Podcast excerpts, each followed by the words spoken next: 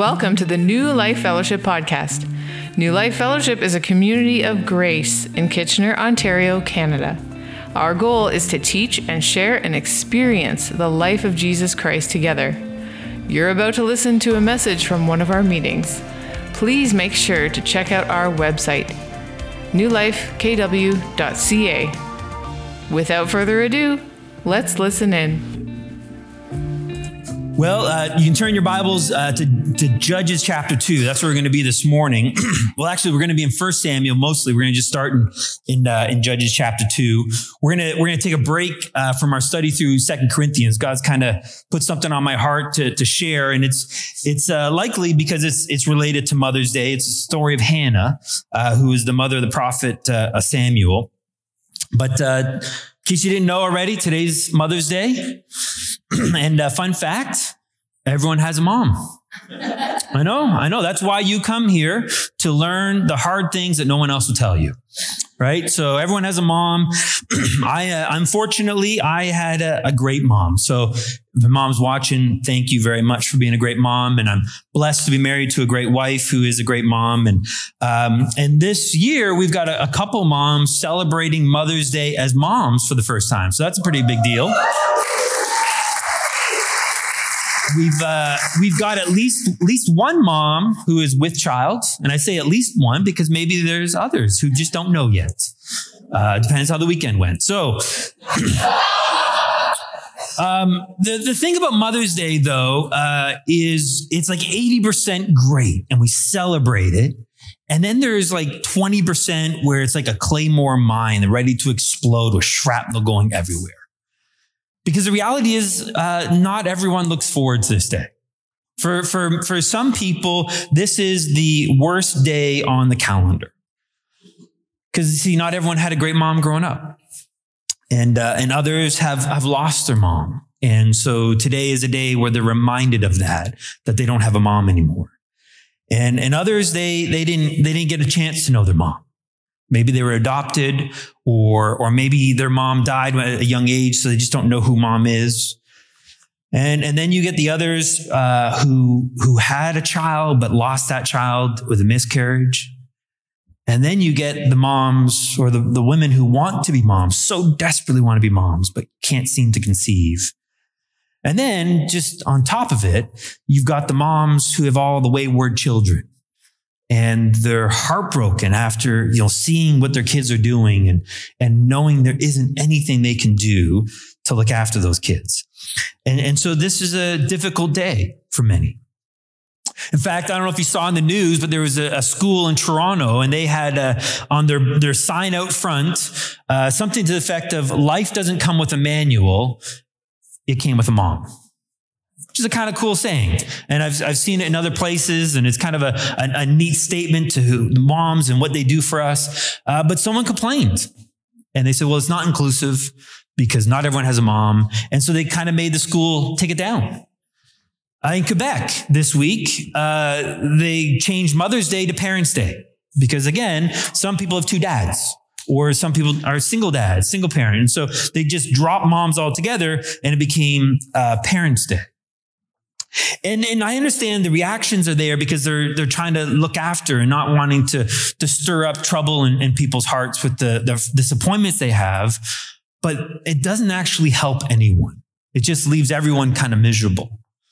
Remember, the, remember the story about King Solomon and the, and the, two moms that, that came to him and one mom, she, she rolled over her, her baby and the baby died. And so she stole the other mom's child and they're arguing and they bring the two, the two moms bring the child to King Solomon. And, and what was Solomon's answer? Cut the, cut the baby in half. You just get half. Everyone goes home happy. And, uh, and the one mom, the real mom was say, no, give the child to the other one, but the other one is okay with it. And basically is this idea that if everyone's miserable, that's okay. And the reality is the other mom being miserable doesn't bring your own baby back. So, so it doesn't actually help anyone to just ignore the pain. It, it's still around. And so, so we, we want to uh, celebrate and we want to acknowledge all the moms out there that are looking forward to today and, and hope, you know, you know, you're, you're having a great day, but we also want to acknowledge the women who are struggling. And so uh, let's pray uh, for all of that right now. Lord Jesus, we, uh, we bring first to you the women who are struggling today, who are struggling with disappointments. Maybe it's the disappointment of uh, not being able to have a child. Maybe it's the loss of a child. Maybe it's a wayward child. Maybe it's the frustration of, uh, of the relationship they have with their mom. Whatever it is, Father, we, we think about those people and we pray that you would comfort them, but that they wouldn't run away from their pain, that instead, Lord Jesus, that you would bring healing to that pain so they can rejoice for who you are and the mom they had. But Father, we also thank you for the moms that we do have, the, all the sacrifices and all they do, and often for very little praise and very little recognition. But they love so well. And that's an expression of your heart. And so thank you, Lord Jesus, for, uh, for the mom you gave us, the mom you chose. In your name we pray. Amen. Well, like I said, we're gonna we're gonna be in First Samuel, but to understand the context of First Samuel, where Israel was, I, I thought it would be good to to start in Judges, right? So Israel's left Egypt at this point, was crossing the wilderness for forty years with Moses as the leader, and then Moses handed the reins over to Joshua, and Joshua then was the leader that went into Canaan and kind of led the the military campaign to take over Canaan, the promised land that God gave Israel, uh, and then it, then Joshua dies and he passes and there's no, no recognized leader. There's no king of Israel at this point. There's no office that there is. Uh, instead, what God uses is he uses what called judges and, and judges are the ones that he's going to raise up. And so if we, if we read in, sorry, in Judges chapter two, uh, beginning in verse eight, it says, then Joshua, the son of Nun, the servant of the Lord, died at the age of 110. And they buried him in the territory of his, inher- of his inheritance in that city in the hill country of Ephraim, north of Mount Gaash. It's in the Bible. Uh, read it yourself. And all the generation also were gathered to their fathers, and arose another generation after them who did not know the Lord, nor yet the work that the Lord God had done for Israel. Did you see that? That another generation arose. And now it may not have been immediately, but it might have been the next generation. But within one generation, a generation arose and they didn't know who God was. They didn't know the miracles. They didn't know really about Egypt and the Red Sea and, and, and the provision in the wilderness. They didn't know about uh, Jericho and, and all the battles that they won in, in Canaan. They just didn't know. And they've forgotten God. And so the result of that then is, is in verses 16 to 19, what begins to happen? And so the Lord began to raise up judges who delivered them from the hands of those who plundered them. You see, because they'd forgotten who God was, eventually they would find themselves in trouble with other nations and other nations would subdue them and now they're in trouble. And so God would raise up this judge and this judge was someone who's going to lead them. And judges, for example, famous judges would be like judges like Deborah, Gideon, Samson was a judge. Verse 17, and yet they did not listen to their judges, for they played the harlot and other gods bowed down themselves to them. And they turned aside quickly from the way in which their fathers had walked in the Lord, obeying the commandments of the Lord. They did not do as their fathers. And when the Lord raised up judges for them, the Lord was with the judge who delivered them from the hand of their enemies all the days of the judge. For the Lord was moved to pity, compassion there, by their groaning because of those who, who were uh, oppressed and afflicted them. But it came about, came about when the judge died that they would turn back and act more corruptly than their fathers in following other gods to serve them and bow down to them. And they did not, and they did not abandon their practices or their stubborn ways. So there's this cycle going on over and over again where they would just continue to turn their back on God and God would God would raise up a judge and rescue them, and then they would walk away again. And the cycle would just continue over and over and over again. And to kind of set the stage of, of what Israel's like uh, by the time First Samuel comes around, I want to read to you the last verse of Judges, Judges chapter 21 and verse 25. It's the last thing. It's actually repeated earlier as well, but it's just like it's a sobering message to this book. The last verse says, "In those days there was no king in Israel." Everyone did what was right in his own eyes. No king. They didn't need a king because God was going to be their king. That was fine. But everyone was doing what was in, right in their own eyes. They saw themselves as their own king. Can you imagine a scenario like that where everyone has their own truth? Yes. Can you imagine a scenario where everyone says, my rights? Yep. Can you imagine a scenario where everyone's looking out for number one? We sure can. And, and so two things. One is nothing's new under the sun. Right? That this is just a continuation of a pattern where we just try to do it ourselves in our own ways. But the good news is God is still God. And so when you see how crazy this world is, take heed, take comfort to know that our God is good and our God's looking after us. All right, let's turn to First Samuel now. So that's sort of the, the context here. There's no king yet. Uh, they they have judges, but they would ignore these judges. And so what we're going to do is we're going to look at uh, the opening chapters here for Samuel, and it's going to tell us about the birth of Samuel. But he's not really the central figure because again, little children don't have a lot to do with their own birth, right? Again, hard truths. This is, I'm, I'm here to tell you the hard truths no one else will. So he's going to, instead, what we're going to do is we're going to discover the, the backstory of his birth because his birth is significant. And kind of like the, the opening of a movie, we need to be introduced to the characters. And so the first eight verses are going to introduce us to these various characters. and the first character that we're going to meet is in verse one, a man named Elkanah. And Elkanah is going to be the, the, the, father of Samuel later on. Uh, but he was, he was a man from, from Ramah, and his name means God's possession. And, and I think uh, that's significant because because you look at his life, it would seem that he lived up to his name, that he honored God and he loved God and he would worship God regularly and offer the sacrifices and, and everything with that. And it and he would do that regularly. And so I think he was I think he was a good man, a godly man that lived up to that name of God's possession. But then we're going to learn that Elkanah has two wives. His first wife is Hannah, and the second wife is Peninnah. And and let's be clear here. It's not that God's endorsing uh, polygamy.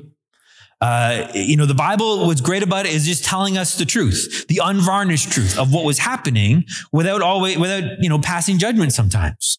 So, for example, it talks about how Abraham owned slaves. It doesn't mean that God's endorsing slavery. It was just at that time, this is what would happen. And at the time here in 1 Samuel, it was common for men to have more than one wife for different reasons. Uh, there had been more women than men because men had this bad habit of dying in war all the time. And so women would marry uh, there would be more wives to men. Uh, it also, more wives meant more children. And that was a big deal if you were a farmer or a rancher and you needed those kids because they were free labor. And then some women, as we're going to see, it was the case of Hannah, couldn't conceive a child. And so they would take another wife in order to have another, have that, those children.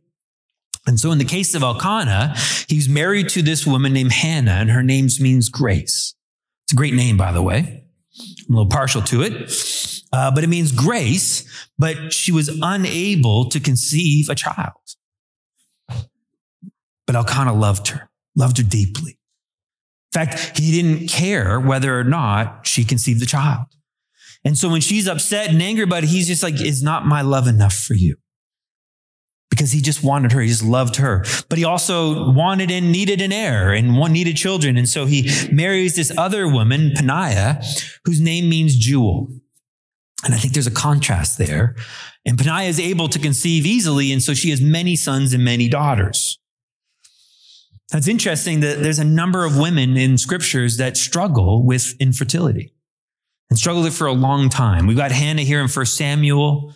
Uh, we have Sarah, and then we have Rebecca, and then we have Rachel. These three generations in a row all struggled to conceive children in Genesis. We've got Samson's mother. There's a Shulamite woman in, uh, in the time of Elijah. And then even in the New Testament, we have Elizabeth, who was barren for a long time until eventually John the Baptist shows up. What's interesting is in each of these cases, it took a long time to conceive, but when that child came, that child was significant. But that's not to say that every, every story of infertility ends with a child. Well, how do you suppose, though, Elkanah's two wives got, to get, got along together? Do you think they were best friends, sister wives, having a great time, supporting each other? Not at all. Not at all. See, in verse 5, it says that, that Elkanah loved Hannah, that he really loved her with a genuine, unconditional love. And what's interesting is, I think Peninnah, though she had the children, what she wanted most is she wanted Elkanah's love. She wanted that attention. She wanted to be the favorite wife. But no matter what she did and how many kids she had, it was always going to be Hannah. While Hannah had that love from Elkanah, what did she want? She wanted the children. Kind of a grass is always greener on the other side predicament here. But but Peninnah, looking at all this, is filled with, with jealousy, filled with bitterness towards Hannah. And so what he does, or what she does, is she attacks her. Verse six, it, it's uh, uh Peninnah is called Hannah's rival, and they saw it as a, as a competition for Elkanah's love, for his affection. And so what Peninnah would do is, is she would she would ridicule and attack Hannah. It says in verse six that it, that she would provoke her bitterly to irritate her, point out all the failures and on all the um, the barrenness that Hannah had just to hurt her, just to make her feel miserable. And, mm-hmm. and it got so bad that Hannah would just weep and weep and weep to the point where she couldn't eat anymore. And this happened for years. Let, let that sink in because it's too, too easy for us to just read a couple verses and just we skip over time. But this happened for years, this disappointment. So you think about it. Hannah gets married. She's the first wife of Elkanah, and, and she's looking forward to having a marriage and then having children, having a family. And at this point in time in history, women really only had one option right? There was no promotion of STEM, you know, and you could be a lawyer and you could be prime minister and all these things, CEO. No, as a woman in this time, you have really one function have a family, have children. And that was their dream. And she was looking forward to that. And now she's married and, and she's looking forward to having a child. But then month after month after month, nothing. And then maybe after a year or two, nothing. And then suddenly Elkanah takes on another wife and immediately she gets pregnant. What does that tell Hannah about herself? It's her fault. It wasn't wasn't Elkanah's problem. It was it was my problem. And so the disappointment that she would have felt would have been massive. Would have been devastating. Because Proverbs 13, 12 says a hope deferred makes the heart sick. So put yourself in, in Hannah's shoes now. Because again, it wasn't just a short period of time. First, the initial disappointment, and then seeing Peninnah get pregnant, and then that first child comes, and, and what's everyone's reaction? Celebration. And what's Elkanah's uh, reaction? Celebration, as it should be. We're celebrating the birth of a child, and that's wonderful and it's exciting. But how's Hannah feeling?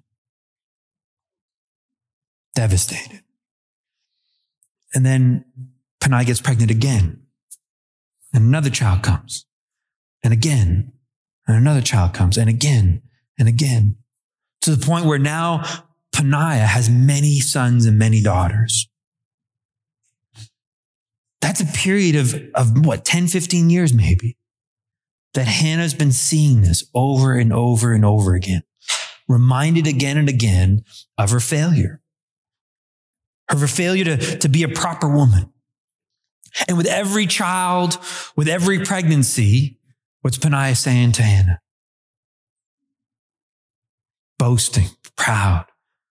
I mean, how difficult would it have been for Hannah to be around Peninnah, especially when she's constantly showing off that she's pregnant, that she's nursing, that she has children? What's Hannah feeling about herself? I'm just a giant failure. She's going to say later on, I think this is really the, the title, the name she had for herself. I'm a worthless woman.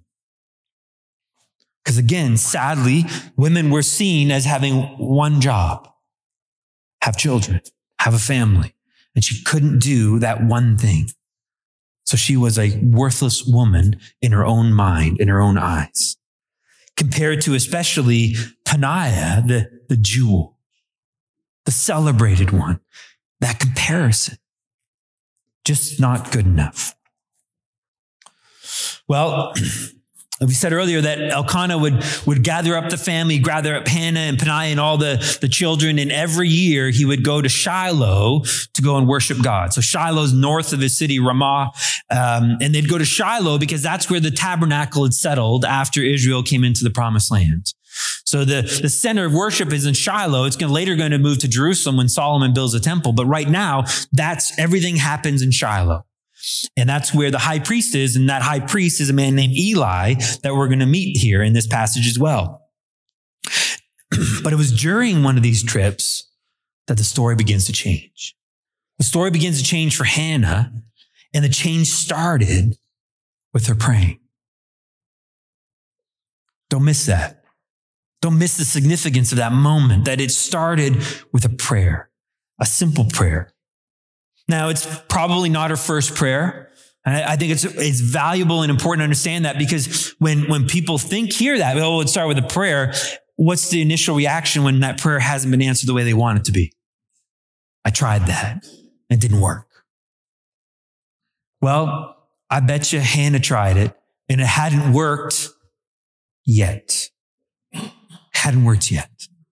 There's great power in earnest prayer. And we're told that. You don't have to turn to it. But in James chapter 5, verses 16 to 18, James writes here, therefore confess your sins one to another and pray for one another that you may be healed. The effective prayer of a righteous man can accomplish much. Elijah was a man with a nature just like ours. Elijah was just a human being. He was just a simple man. There was nothing special about the prophet Elijah. Yet, he prayed earnestly that it would not rain, and it did not rain on the earth for three years and six months. And then he prayed again, and the sky poured rain, and the earth produced its fruit. See the power we have. And too often we discount that power and we give up on it. And so we, we, we pray because we're supposed to, but it's almost like we're checking a box. We're going through the motions. We're not really sincerely praying, trusting that God's going to answer that prayer. And so earlier on in James chapter 1, in verse 6 to 8, James says this, but he must ask in faith without doubting. For the one who doubts is like the surf of the sea, driven and tossed by the wind. For that man ought not to expect that he will receive anything from the Lord, being double minded and unstable in all his ways. Again, it's too often we throw that prayer up and then we move on and we never actually give God a chance to answer it because our heart's not in it. And God knows that. God knows it's just going through the motions. And so what we see here is this Hannah. I think she, I think it wasn't like she was doing that up to this moment. She was earnestly praying. I believe that. It just wasn't going to be one prayer that did it. It was going to take multiple prayers. In fact, when Elijah prayed for the rain to come back, it wasn't one prayer. It took multiple prayers. And then it started off with a little small cloud and it began to grow. And so that's what we can do in our prayers. And in this case here, in this moment in First Samuel in, in Shiloh, we see a beautiful prayer from Hannah, but it wasn't pretty. Like it was, it was sobbing. It was weeping. It was, it was an ugly kind of, of prayer, an ugly cry kind of prayer. There's nothing elegant about it. In verse 10, she greatly distressed, prayed to the Lord and wept bitterly. It was coming from her heart. All the disappointment. In fact, it was the kind of prayer where she couldn't even speak out loud, but her lips were moving. And she's crying and she's a mess. And there's, there's Eli, the high priest, sitting in his chair in his place of honor and he's watching all this and he comes to the conclusion she's drunk. She's drunk and she's come to worship God drunk. I mean, that's, that's so disrespectful. And so he calls out to her, woman, go home, sleep it off. Like, how dare you come and present yourself to God drunk? That's not all right. That's not right. And is broken inside, just says, have, have pity on me. a worthless woman, this failure, this shameful woman, this, this inadequate, inferior woman, have mercy on me, have pity on me. I'm just crying out to my God. Just praying that God would give her a child. We've got to be careful here now. Because we could, we could read this passage and, and, and we could come to two erroneous conclusions. The, the first one would be that, that if you just prayed like Hannah, that, that disappointment would come true. Now, maybe, maybe your, maybe your disappointment is just like Hannah. Maybe, maybe you're, you've wanted a child. And just all you want is to hold your own baby in your own arms. And that's, that's not true of only women. There's some men too that have, that's their dream. That's their desire. And no matter how much you've prayed, how much you've tried, just hasn't worked. But maybe it's another dream. Maybe it's a dream that you'd have that wayward child come home, or, or you would, you would get that new job, or, or you would find someone to marry and have a family that way. We all have dreams. We all have desires. And we'd be wrong to conclude that if you just prayed the right way, then God will answer that prayer. Because that's just manipulating God. The other erroneous thing would be, well, you just haven't prayed enough. You just haven't prayed well. You haven't prayed the right way. And if, and if you were just a little bit more sincere, then God wouldn't be so disappointed in you. And that's why he wouldn't be punishing you. Because a lot of people believe that. But, but turn in your Bibles. Keep your finger in, in Samuel because we're going to come back to it. But turn in your Bibles to 1 John 5. I want you to see the heart of your Father. 1 John 5, verse 14. John writes this, and this is the confidence, this is the confidence which we have before him, our Father that if we ask anything according to his will, he hears us.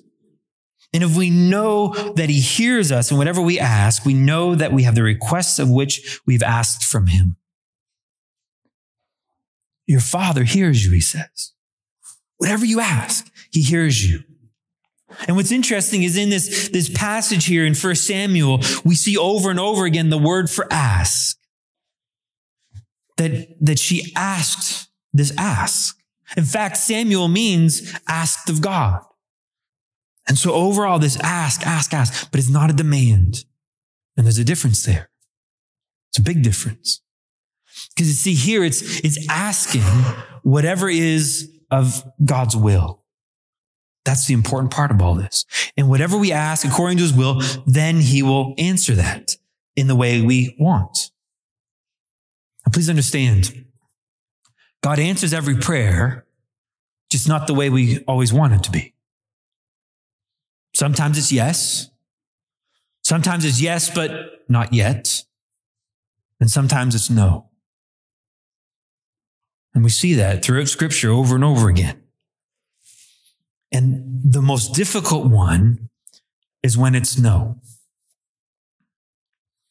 When you see a child who's suffering and there's no healing when you see a wayward child not coming back to him, when you see a womb that won't be opened, when you see a sick body not healed, when you see the pain in this world and seemingly nothing is happening. And it's hard to accept, but the reality is, and this is the most uncomfortable answer, but there's no other answer that is true. The reality is he's God and you're not. He's Lord and he knows what you and I need better than you do. But the other side of it is he also wants more for you than you want for yourself. May not be the same thing, or you may believe that, that, that this is the way, this is what I need. And the answer is no. God says, I know what you need. I know it's in your best interest. And the question is, will you trust me with this? And I believe that was Hannah's heart. See, Hannah, again, she wasn't demanding of God. You see, it would have been easy for her to become embittered towards God at this point, to be angry with God. And to withhold hold her allegiance to him, saying, If you really love me, God, you would give me what I wanted. If you really cared about me, then you would answer this prayer with a yes. And until you do, it'd been easy for her to have that attitude, but that wasn't her attitude. You see, her heart attitude was one of surrender. We sang it this morning. She surrendered over to God. And, and I, I, I know that because what we see in her heart is a pure desire. Read, read verse 11 with me and, and look at her heart. She's, and it's, she made a vow a promise and said, O Lord of hosts, if thou will indeed look on the affliction of thy maidservant and remember me, and not for thy maidservant, but will give thy maidservant a son, then I will give him to the Lord all the days of his life, and a razor shall never come on his head. Now, you could assume that she's bargaining with God. Anyone do that? God, if you, if you do this one thing, I'll become a missionary right? I'll, I'll go here. I'll do this. I'll give this up. And we, we bargain with God. But I don't, I don't believe that's what she was doing here. See, what she was doing is she was offering, dedicating this child as a Nazarite to, to God. A Nazarite means one that is set aside, one that's separated. And, and the most famous one is Samson, the long, glorious hair. Um, but there are other ones. John the Baptist would have been one. This, this, this person that's set aside for unique service. And in this case here, she's kind of remembering Samson's story. How Samson's mother had a closed womb. And but yet this special child would come for service to God. And so she's saying, God, would you just use me for your purpose? See, that was her heart. Her heart wasn't give me a child for me. Her heart was, God, use me for you. Let me be a part of your plan and what you're doing. And so if you give me a child, this child will belong to you. She was giving it up even before she had it. But again, I, I know it was a surrendered prayer because her attitude afterwards. See, goes on in verse 19 after she prayed and after Eli confronts her about being drunk and, and she, she pleads for just mercy and understanding, compassion for all that she's gone through. After she prays in verse 19, it says she arose early in the morning and worshiped before the Lord and returned again to her house in Ramah. So she prays. Does she get pregnant right away? Is it an immaculate conception? No. She's got no answer. Nothing's different. Nothing's changed. And yet everything's different because she gets up and she worships. She didn't need to have an, a yes to worship God. She made her request known. She let her heart's desire be made known, but she was okay with whatever the result was. She was going to worship God even if the answer was no. And that's how you know that it was a surrendered heart. In, in, counseling people, they're, they're coming to count for counseling because they're in a crisis. Something in their life isn't what they want it to be. Maybe a, a marriage is falling apart. Maybe they're struggling with a child or, or they're struggling with anxiety and, and, and things aren't happening well in the world around them. Or they're lonely. Or they got a dream that just God won't seem to answer. And, and no matter what it is that we're dealing with and helping them, they will come to a point where surrender is required, where surrender is needed. And, and when they surrender, I know it, I know they surrendered well when they come back and they say something like, nothing's changed, but everything's different.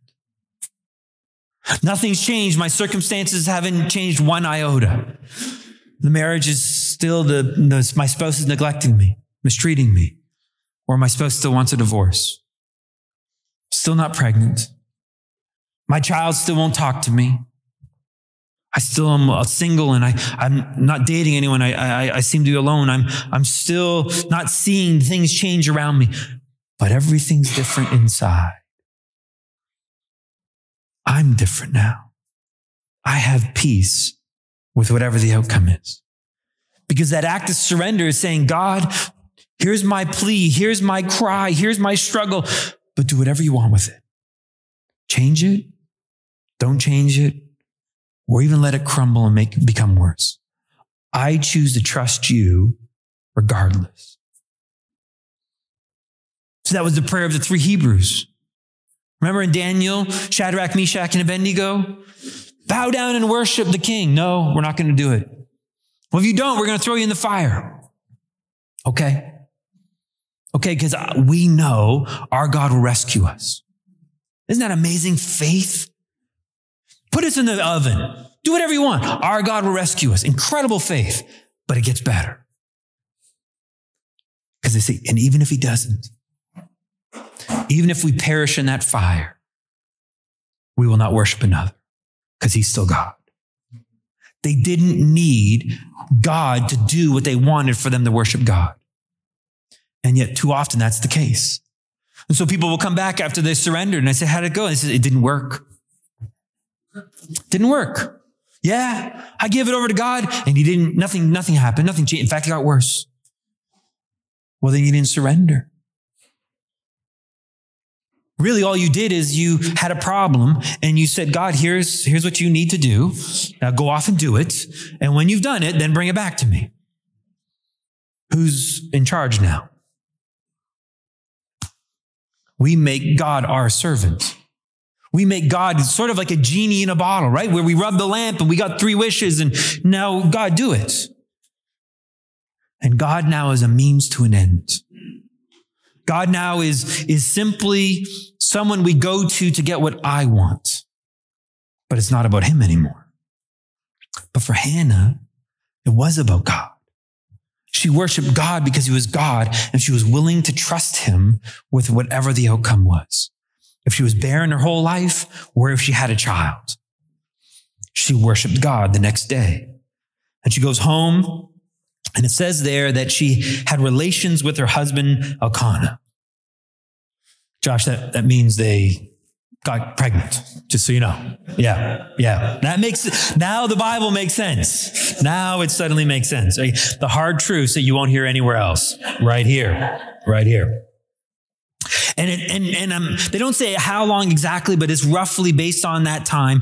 For the next three years, uh, Hannah would now nurse and care for Samuel. Think about that. I still remember when when um, we had little babies and and the spell that those babies had on Joy. I would disappear.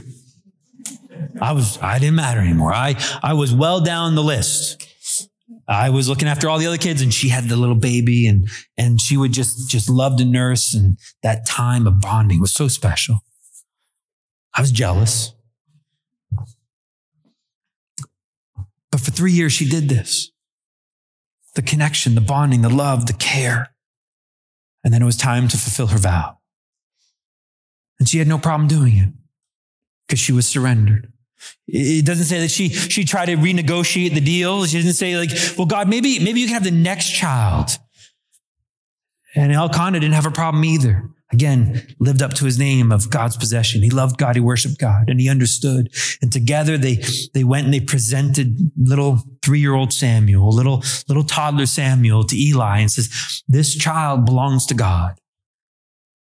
And he was raised in Shiloh in the temple or the tabernacle. And, and Hannah would come and bring him gifts, but on an annual basis. She was able to surrender and give him up. And what we see is, is her, her song of thanksgiving for this child. It's so beautiful. I, I, want to, I want you to read it with me in 2 Samuel chapter, chapter 2, or sorry, 1 Samuel chapter 2, beginning in verse 1 upon knowing that she's, she's pregnant, has a child, um, Hannah prayed and said, My heart exalts in the Lord. My horn is exalted in the Lord. My mouth speaks boldly against my enemies because I rejoice in your salvation. There is no one holy like the Lord. Indeed, there is no one beside you, nor is there any rock like our God. Now, I would say it is easier to pray that prayer when the answer is yes. But I believe she would have still prayed that prayer if the answer is no because God, you're still God. Her trust was still in God. But in this next section, I want you to notice, I want you to notice the contrast here of what God is going to do through her prayer and what, he, what the message he's trying to say. It goes on, it says, boast no more so very proudly. Do not let the arrogance come out of your mouth, for the Lord is a God of knowledge and with him actions are weighed. The bows of the mighty are shattered, but the feeble gird on strength. So you see a contrast of the strength and the weak. Because in many ways, Peninnah, the jewel, was the strong, powerful one, the arrogant one that seemingly had it all. And Hannah was the worthless woman, the failure. And God had compassion on her. And the arrogant one and the, and the humbled one flip. Those who were full hire themselves out for bread, but those who are hungry cease to hunger. Even the barren gives birth to seven, but she who has many children languishes. The Lord kills and makes alive. He brings down the Sheol and raises up. The Lord makes poor rich. He brings low also. He exalts. He raises the poor from the dust. He lifts the needy from the ash heap to make them sit with nobles and inherit a seat of honor. For the pillars of the earth are the Lord's and he set the world on them.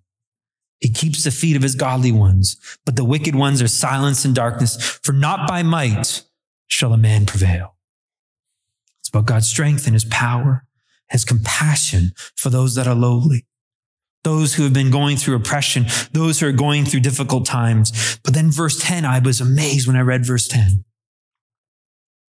Because what she's going to do is she's going to offer now a messianic prophecy. She says in verse 10, those who contend with the Lord will be shattered. Against them, he will thunder in the heavens. The Lord will judge the ends of the earth and he will give strength to his king and will exhort the horn of his anointed. Remember, Israel has no king at this point. It's going to be many decades before Israel gets a king. There's no notion, no idea that, that there's going to be a king in Israel. And yet she is prophesying of the coming king, the seed of David, the one who is on the throne of David today, King Jesus. That blew my mind. That this, this humble, this, this worthless woman would be used by God in such a powerful way. And here's, here's the big takeaway from this morning. If you've mind's drifted off and you're somewhere else, then just, just come back for this. That's it. It's worth it. It really is. God doesn't need you and I to be powerful. He doesn't need you and I to be, be connected and, and to have special, special authorities and special roles and have this, this vast power of em, an empire of control uh, at our fingertips. All he needs and all he wants are people with a surrendered heart. Second Chronicles 16 verse 9. You can look it up when you get home, but it's worth reading. It says the eyes of the Lord look to and fro the earth. He's constantly looking throughout this earth, looking not at the outside because that's how man judges it. Instead, he's looking at the heart of each person. And what he's looking for is for a single person whose heart belongs to him. That's it. And anyone he finds whose heart belongs to him, he's going to use. He's going to use in powerful ways. And that's what he does. I mean, think about Mary, a little teenage girl. And he chose her to be the mother of our Lord Jesus. Why? Because she had the right genes, right genetics. No, her heart belonged to, to God. And so God could use her. Think about Isaiah. God, send me. Let me go be your mouthpiece. Send me. Think about Esther. You were born for such a time as this. Now will you, will you take up the chance? Will you do it? And here's Hannah, this seemingly worthless woman, this seemingly failure, but whose heart was given over to God. And she said, God, use me any way you see fit. And in this case, she gave birth to Samuel, who would go on to be the final prophet or final judge, sorry, of Israel and would anoint the first two king of Israel, first King Saul and then King David. who was the great, great something grandfather of Jesus himself. And then offers this messianic prayer, this messianic prophecy. See, all of us have dreams. We all have desires. We all want to see, see things happen in our lives and in the lives of our loved ones and in the lives of our friends, in our community, in our nation, and even in the world. We all have these dreams. But are you okay with trusting those dreams to God? And trusting that, that He may not do the things you want Him to do. He may not answer the prayers you want Him to answer them the way He want, you want Him to answer them. He may say no or not yet, but He just doesn't seem to come through. But will you trust Him regardless?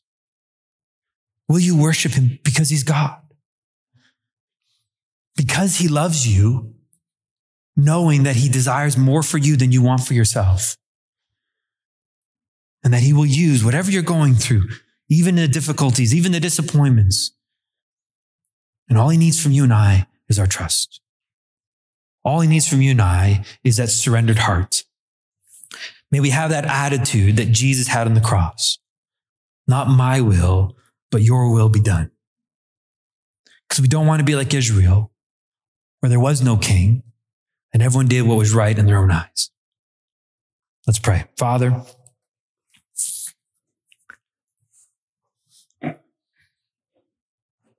I thank you that you're God and I'm not. Because when I look back at my own life, the things that I demanded from you, if you gave them to me, I would regret it. And you know exactly what I need and you desire more for me than I desire for myself. That was the way it was with the children of Israel. But they were unwilling to trust you. They were unwilling to come under your protection and they try to manufacture and take care of themselves, be their own God. May we not be that, that person. May we, Lord Jesus, instead be the one that trusts you and trusts in your strength and your power. Thank you for your love. Thank you for your care. Thank you that you're God. In your name we pray. Amen. You've been listening to the New Life Fellowship podcast. Thanks for joining us. For more great content, please be sure to check out our website, newlifekw.ca, and sign up for our mailing list. Subscribers will receive our The Life in the Apartment ebook that is sure to encourage and bless. Don't forget to follow us on Facebook, Instagram, and subscribe to our YouTube channel to watch the latest services and additional video content. New Life Fellowship is a registered charity that is supported by the giving of partners and friends. All donations will be received. If you would like to donate, donate at newlifekw.ca. Your giving is highly valued and appreciated. You are loved. Take care.